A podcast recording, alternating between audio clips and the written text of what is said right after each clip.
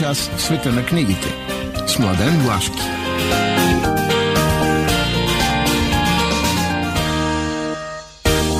Здравейте и добро утро, скъпи слушатели на предаването Преге. Ето в края на, на една седмица, която лично на мен ми донесе изключително много удоволствие и радост с всичко това, което на наградите Аскер а, получиха хората от Плозиския театър заради изключителния тандем на Сашо Сикулов и Диана Добрева и хората, които работят с тях. Изобщо и, а и на, на, да, на целият екип на театъра, защото те мощно а, така измиват лицето на Плоди в културно отношение и го правят една водеща. А, така водеща поставят го на водеща позиция в българската култура. И то точно в седмицата, в която се празнуваше а, българската култура, българското образование, българската словесност, така че аз голямо удовлетворение изпитах от всичко това. А, сега предстои една седмица, която така се нарича малко преходна, защото през юни са големите книжни събития и в София, и в Пловдив. Пловдив чете, така че по-спокойно днес ще си минем в традиционната схема на представене. И какво по-традиционно от това, с което винаги започваме, да ви поразбудим малко, защото будни хора трябват нам клишето си е клише, ама е много вярно. И буденето става с музика. Как? Както винаги прекрасно го прави Мария Дамова, ето, почваме.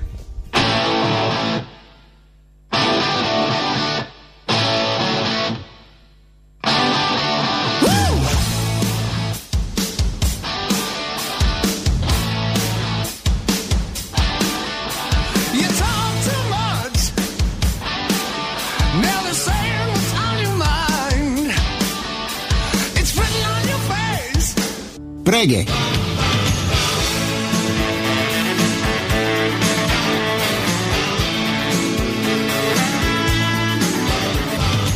Напълно непознат.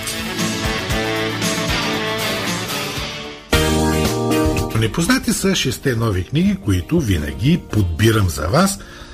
А, така, и миналия път ви казах, абе работата нали, ясно, мощно издателите, сега преди тези големи юнски празници на книгите, пък да има хората какво да четат през а, вакансията, разбира се, мощен залп. Започвам с два много хубави нови български романа. Здравка Евтимова Резерват за хора и вълци. Този роман, който пише тя в последните три години, най-накрая стига на българ... до българския читател. А, не е много голям, но е много а, истински човешки, така както може да пише само, а, само Здравка Евтимова, за онези малки а, хора, които като че ли съдбата им е край издънена пробита, а, но във всеки човек има нещо, което ние наричаме достоинство, нещо, което е свързано с човешката природа и го прави силен в този свят. За това говори този, този роман. 226 страници на малко, абе приличната цена вече, която се оформя за книги. Изданието е на издателска къща Жанет 45.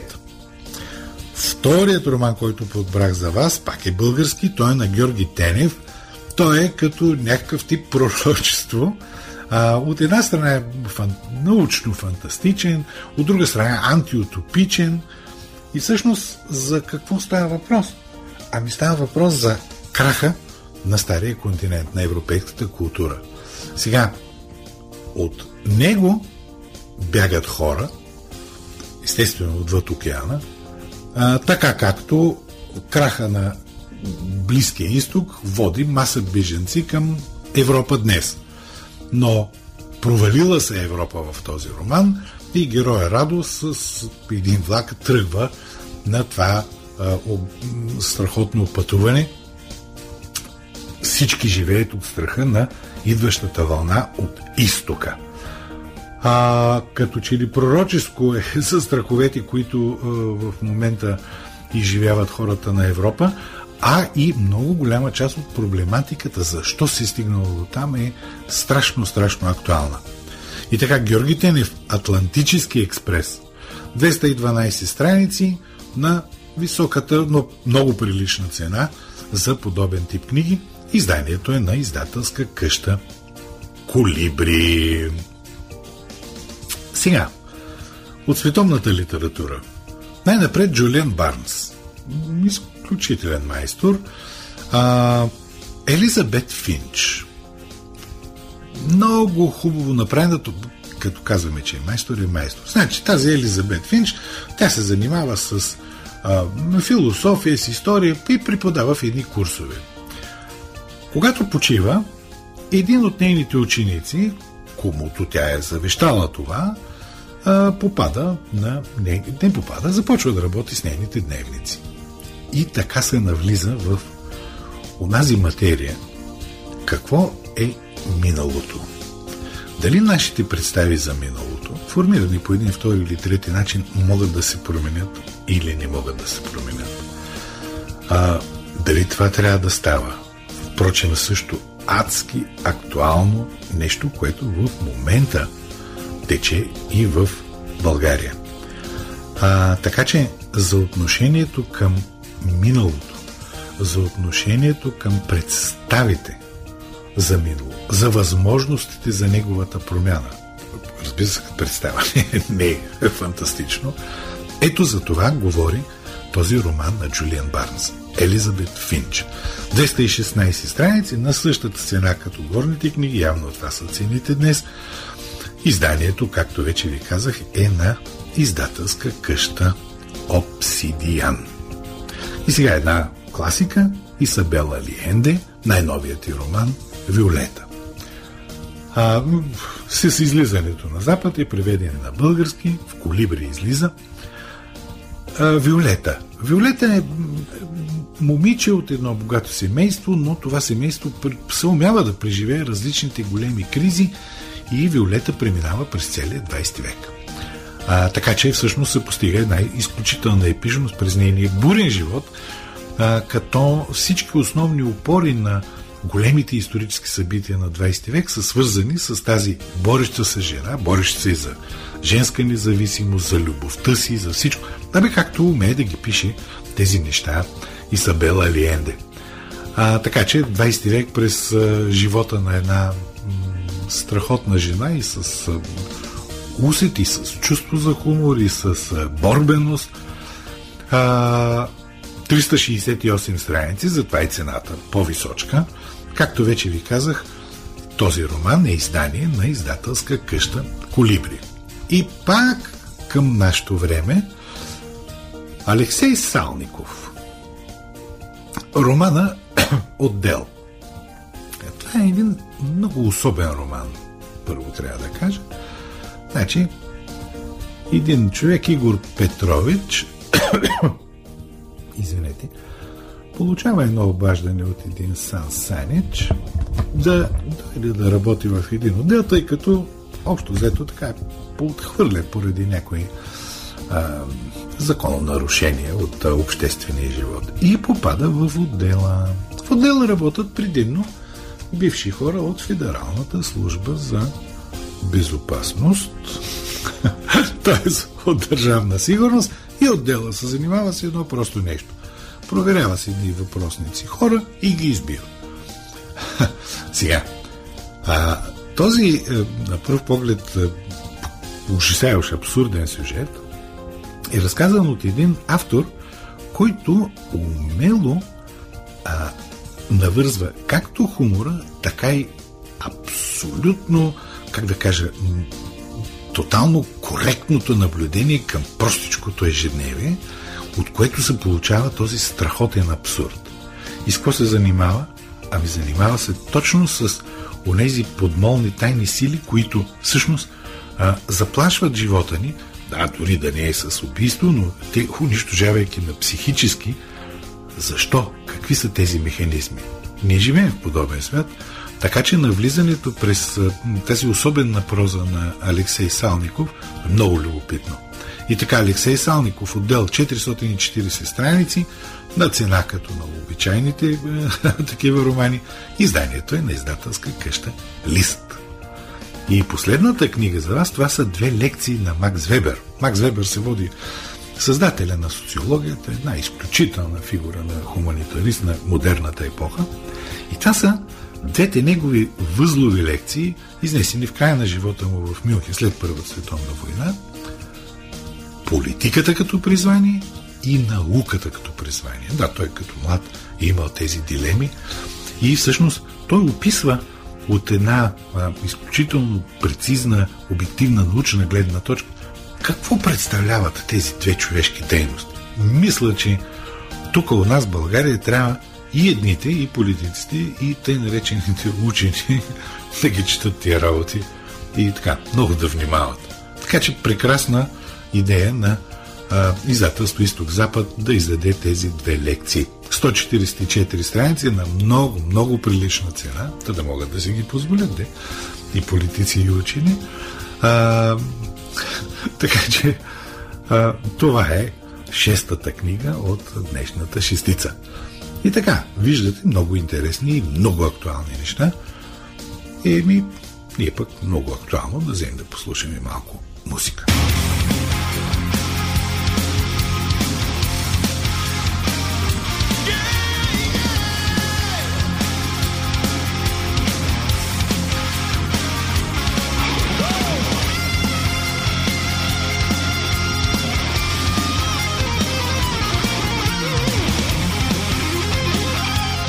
Реге.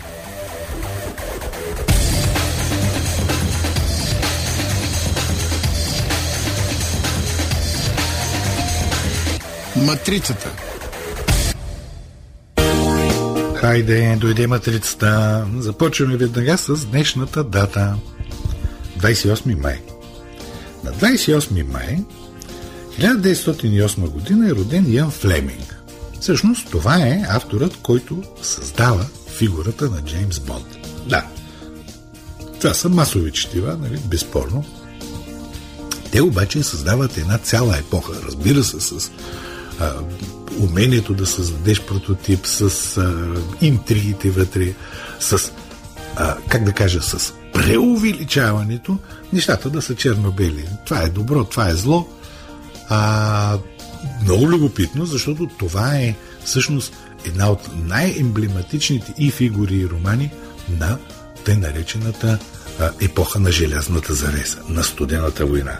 Сега, лошото е, че въпреки, че издателска къща труд издаваше някои неща от Ян Флеминг, нищо няма от него на българския пазар. Същото се отнася и за Патрик Уайт, но тук нещата са пък съвсем други. Патрик Уайт е роден на 28 май 1912 година и печели Нобелова награда за 1973 защото, както казва Нобеловия комитет, се умява да въведе в световен оборот историите, особености, атмосферата на един цял нов континент. Патрик Уайт е австралиец. Е, разбира се, и от него няма нищо на български книжен пазар. Следващата дата 29 май. На 29 май се случва едно събитие, което променя нашия живот с абсолютна сигурност като история. 1453 година Константинопол пада и е завладян от османците. Много интересна книга а, на Дейвид Никол Джон Хълдън и Стивън Търнбъл Падането на Константинопол Константинопол отдавна излезе преди 10 години, изчерпане. Що не се признават такива неща, защото е хубаво човек да знае. Да, да, не да си доизмисля и после да трябва да промени историята, да знае. И като става въпрос за история, на 29 май 1880 година се ражда Освалд Шпенглер. Той е един учител, който преподава философия, история и така нататък, но написва една книга, която и днес се чете, и това е залезът на Запада. Да, не така както залязва при Георги Тенев в Атлантически експрес, а, но с много-много логики за това постоянно движение в човешката история, как от изток идват някакви неща, които винаги заплашват Запада и така се движи историята. Вечно така се е движила. А, но от изток идва и слънцето. Не го казвам за днешната ситуация. Напротив, точно обратното. А, в същото време в, в изтока има и много а, такова нещо, което не е свързано с човешките представи на европейския а, или на западния човек. Много а, книгата, особено по време на а, след Първата световна война, втората е а, култова книга. Сега има е на български, в два тома издадена а, от изток-запад 2014-2015 година, може да се намери. На 30 не се е случило нищо интересно. Ето 31 май. На 31 май 1819 година се ражда Уолт Уитман. И сега, той е една много особена фигура, журналист, писател. А, онова, което е най- много се тръби за него, бе той сега хомосексуален не е ли, понеже така пише. Още дето няма никакви доказателства за това. Неговата, неговата а, неговото желание за общо обединяване на човешкото с природното, за сливането в едно голям, а, общо взето а, не познава не познава любов, която е насочена само към единия пол. А, поради това е много скандална и изглеждала в очите до тогавашните а, читатели а, една книга като Стръкчета трева. А, разбира се, Дейвид Хен, Хен Торо пък абсолютно приветства това нещо, то, това движение към природата, към естеството, но най-важното при Волт Витман е, че той започва да създава един наистина свободен стих. Свободен от към Рима, свободен от към ритъм, бял стих. А, и така внася, нека да наречем демократичността в американската литература. Общо взето, а, при нас тръкчета трева под названието Тревни листи има тревни листа. Има едно последно издание 2018 година, което може да бъде намерен. След това беше издаден един негов така посмъртно излезъл роман, а, който беше преди една-две години. Животът и приключенията на Джак Енгъл – и Изток-Запад 2019 година издаде едно томче, томче с избрани стихове под заглавието Ако се върна след смъртта. Иначе на тази дата с българска литература важна е фигурата на Кръстю Кръстев. Това е доктор Кръстев. Той се ражда на 31 май 1866 година. Това е водещ български е, професор по естетика и литературен критик, който поставя началото на модерността и като издател, и като критик, и като обществена фигура. Невероятен човек е бил, както се казва, в партньорство с Пенчо Славейков, с Яворов, с Петко Тодоров. Голяма фигура. Това, което е написал, просто трябва да се чете. За жалост това е доста трудно, защото съчиненията му са излизали много отдавна, адски разпокъсано и не могат да бъдат намерени никъде. Лошо. И още една фигура на тази дата. На 31 май 1887 година се ражда човекът Алексис Леже. Това име може би нищо няма да ви говори. Ако ви кажа Сент Джон Перс, а това име по-би би могло да ви говори, макар че също не е особено сигурно. Сега, френският дипломат Алексис Леже който е много близък приятел и се движи в кръговете на Пол Клодел, на Пол Валери, на Андрей Жит, създава една изключителна модерна поезия под псевдонима, с който е известен Сент Джон Перс. И за нея той получава Нобелова награда 1960 година. А, изключителна фигура, но, но, нищо има, има едно издание Слънцето на битието, събрани поетични съчинения за Хари Стоянов от 2010, ако го преиздават тук там е, може би, но по-скоро не. И така влизаме вече в новият месец. И влизаме с 1 юни, Ден на детето. Подарете детска книжка. Това е Прекрасно. Децата обичат книжките. 2 юни. Ден на Христо Ботев и на загиналите за освобождението и независимостта на България. Не ми се мисли какво ще става тук при днешния разюздан национализъм. И ето ни в литературата отново. 1740 година на тази дата е роден Донасион Алфонс Франсуа Маркис Дюсарт. Френски просветител, който в своите философски новели описва онзи свят на сексуалното, който е абсолютно табу. По едно време имаше така солиден интерес към него, след това у нас тук имам предвид, след това изчезна и ако не беше едно ново издание на Сиела на философия на Будуара от 2018, днес той щеше да е напълно забравен. Последната дата, 3 юни, е свързана с имената на двама много големи поети. 3 юни 1844 година се ражда Детлев фон Лилиенкрон. Това е един не е символист, но е един от а, в края на 19 век най-влиятелните модерни а, немски поети. Той оказал страхотно влияние върху българската поезия от това време, но, нали се сещате, абсолютно нищо не може да намери от него никъде. Всъщност същото се отнася и за поета на хипи движението, на бит поколението, роденият на 3 юни 1926 година Алан Гинсбърг. Поемата му Вой, едно издание на Колибри от 2009-10 година, в превод на, превод на Владо Левчев, изчерпано отдавна и толкова. А, някакси отказвани са влизането в едни светове, защото а, тя е нещо като, как да кажа, като епоса на хипарството, на битничеството. Не би трябвало такива неща, които правят именно особеностите на историята и начина на възприемането и през литература важни, да липсват на българския книжен пазар. Но, както ви казах, колкото и да е спокойна седмицата, е, само на това се натъкваме. Това няма, това няма. А без зле сме, толкова. Но като сме зле, поне музика може да послушаме.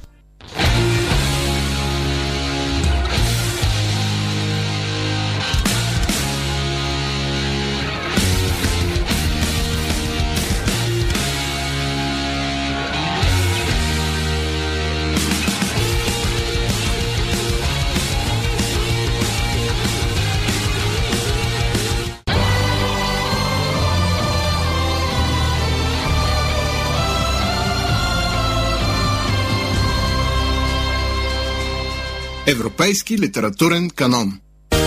Днес в рубриката за европейски литературен канон преминаваме към едно много особено явление на 20 век, ако беше миналия път научната фантастика, сега става въпрос за фентазито.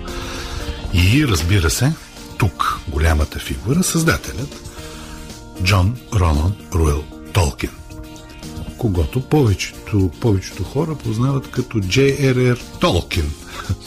Той е роден 1892 година в Южна Африка. На 3 години семейството се връща в Англия и всъщност така започва и неговия път в Англия, което така като родната му страна много го провокира с разни неща. Сега след малко ще не стане ясно какво.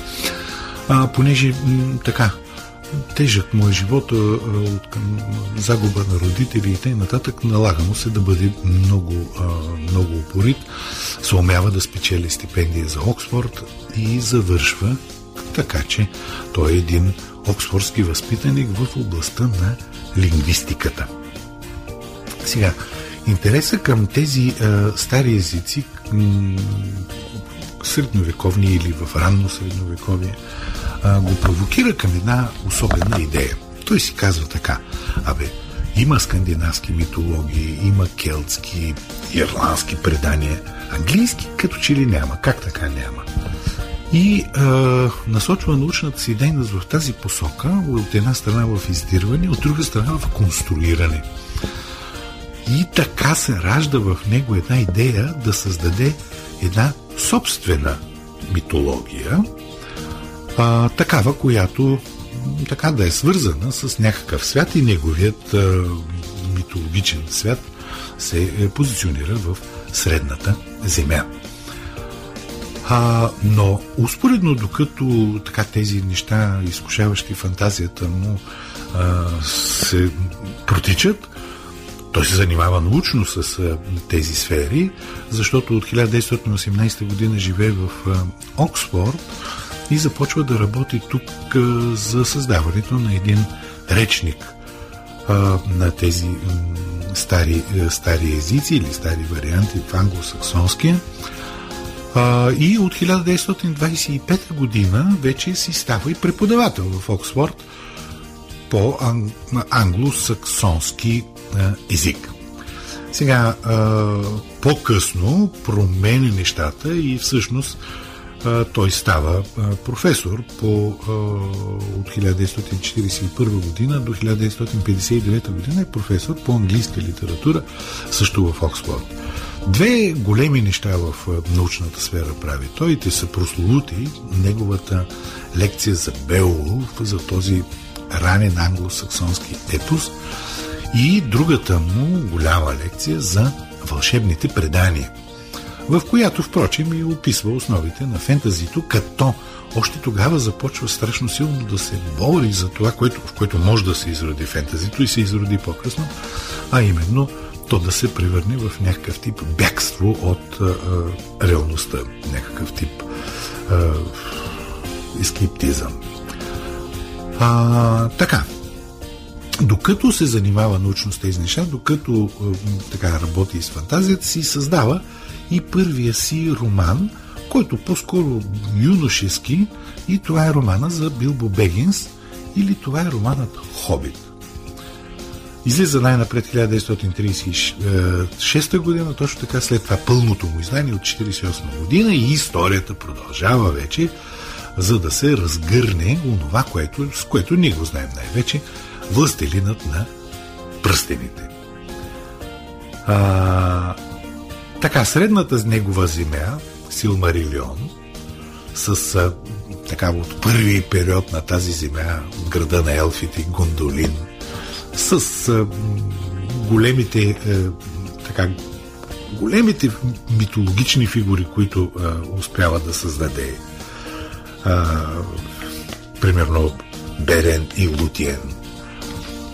Това са свят, свят, който той създава. В този свят, разбира се, освен а, дълбоко философски, етически и тем подобни норми, се отразява и това, което преживява, защото е участник в Първата световна война, преживяла е Втората световна война. И тези е, е, ужаси, в които живее човечеството, попадат вътре в е, неговите, неговите текстове. Сега нещо много любопитно.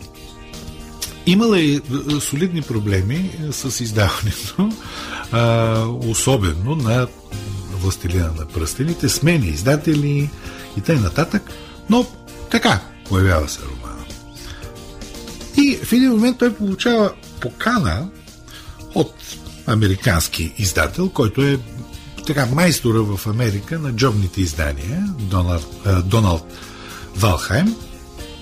Абсолютно отказва и казва, това е адски долнопробно, защото джобното издание то се продава по магазини, аптеки, гари и така нататък. Абсолютно долнопробно. Не, не, не, забранявам.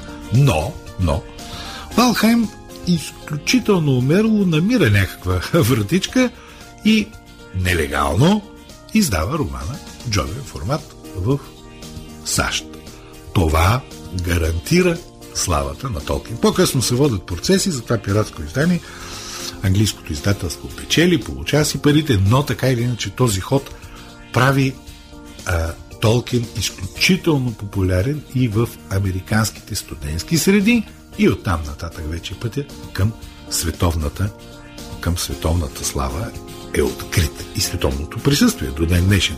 Както виждате, дори и в ден днешен ужасните събития, в които и ние сме свидетели, се използват а, така негови създания и като думи, и като същества, за да бъде наречена тази а, ужасяюща а, сила на злото в различни персонификации, които, които наблюдаваме. Така че Толкин създава един свят митологичен и фантастичен, стъпвайки на основата на науката за езика и на науката за изследването на, нека го наречем фолклора, на изследването на вълшебната приказка, за да може да въплете а, едни от най-сериозните човешки исторически проблеми в едни големи епични наративи, които са и много занимателни, и по този начин да създаде фентазито. Фентазито затова е фентази и се различава от научната фантастика, защото не стъпва на научна основа, а, пак екстраполирано, доста по-завуалирано големите проблеми на времето, в което а, живее автора, а, но не толкова остро социално критично, както е в а, научната фантастика.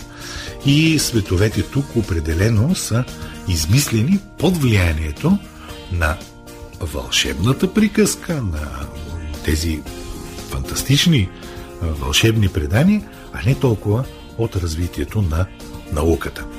Сега, на Особеното също в неговия живот е, че много голяма част от ръкописите му са издадени а, не от самия него, от неговият а, син, така че, както се казва, роден е 1924 година Кристофър Толкин е изключително важен за това нещо, защото дори и цялата поредица за а, Силмарилион излиза подготвена от него. Така че м- тези неща и късно се появят. Впрочем, Билбо Бегин се е преведен доста отдавна на български, но вече е, тази мощна а, фентази вълна от негови романи ми излиза по-късно в България, горе-долу, така, с закъснение, разбира се, но все пак а, почти всичко е преведено. А, изданията са предимно в издателска къща Барт и до толкова доколкото самия Толкин създава свят, има много интересни изследвания върху него. На български може да прочетете, примерно, една негова биография.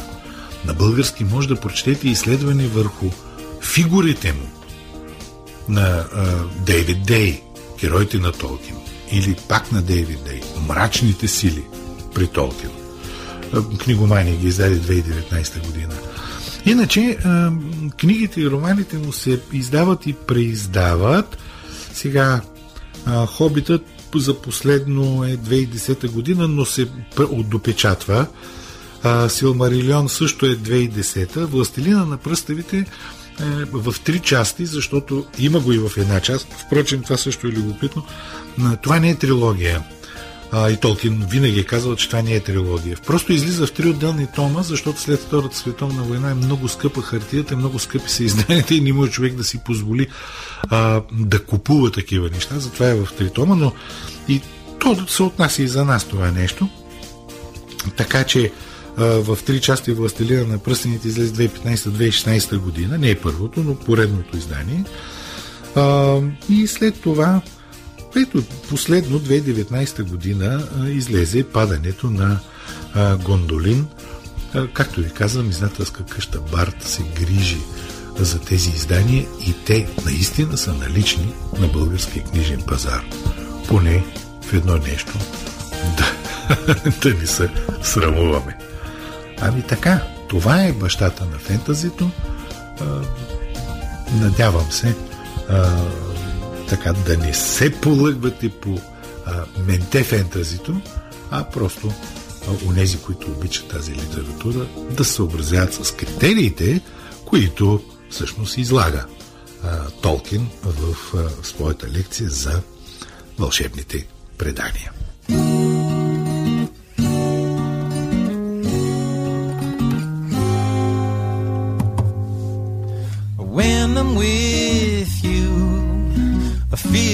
Like myself, no stranger, the shadow. Reggae.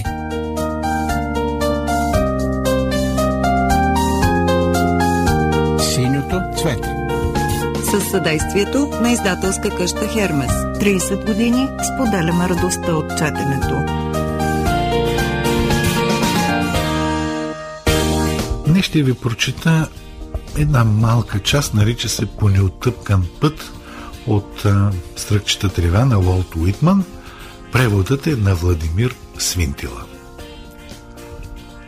По неотъпкан път при постепенното покачване на блатните води, избягал от живота, който се налага сам на показ, от всичките стандарти до сега оповестени, от удоволствията, ползите, съобразяването, които твърде дълго бях предлагал на душата си, да я нахраня с тях. За мен сега са ясни неоповестените стандарти. Ясни са за мене и за моята душа, защото тя, душата на човека, за което аз говоря, радва се на дружеска среда. Тук аз самотен, надалеч от чумотевицата на света. Тук съм насочен в пътя си от ароматни устни и не потиснат вече, защото в този самотен път ще мога да отвърна, както другаде не бих посмял. Величествен над мен животът, който не налага себе си на показ и все таки съдържа всичко.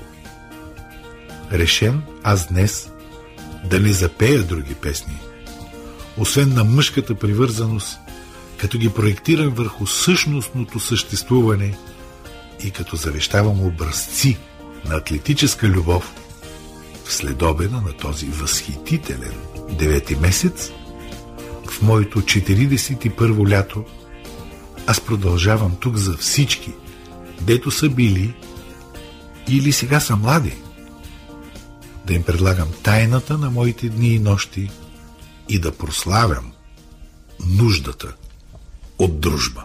Преге!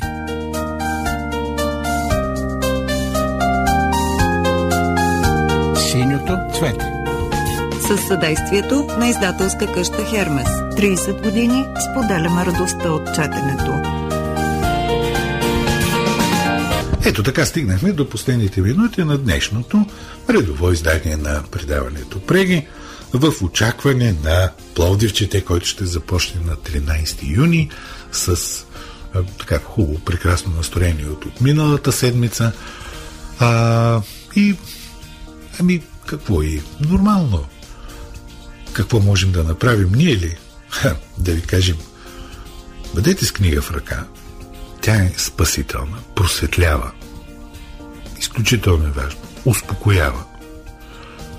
А, книгите много по-трудно а, могат да вземат местата на фейк новините, на всички от тези гадости, които се движат и социалните мрежи. Все пак, те са отговорно, отговорно създаден продукт. И да ви пожелаем хубави, приятни, почивни дни. И така, Мария Дамова и Ясно Ден Влашки ви пожелаваме прикарайте уютни, приятни часове с книга в ръка, а ние ви обещаваме, че следващата събота ще бъдем отново заедно с вас в ефира на Радио Пловдив.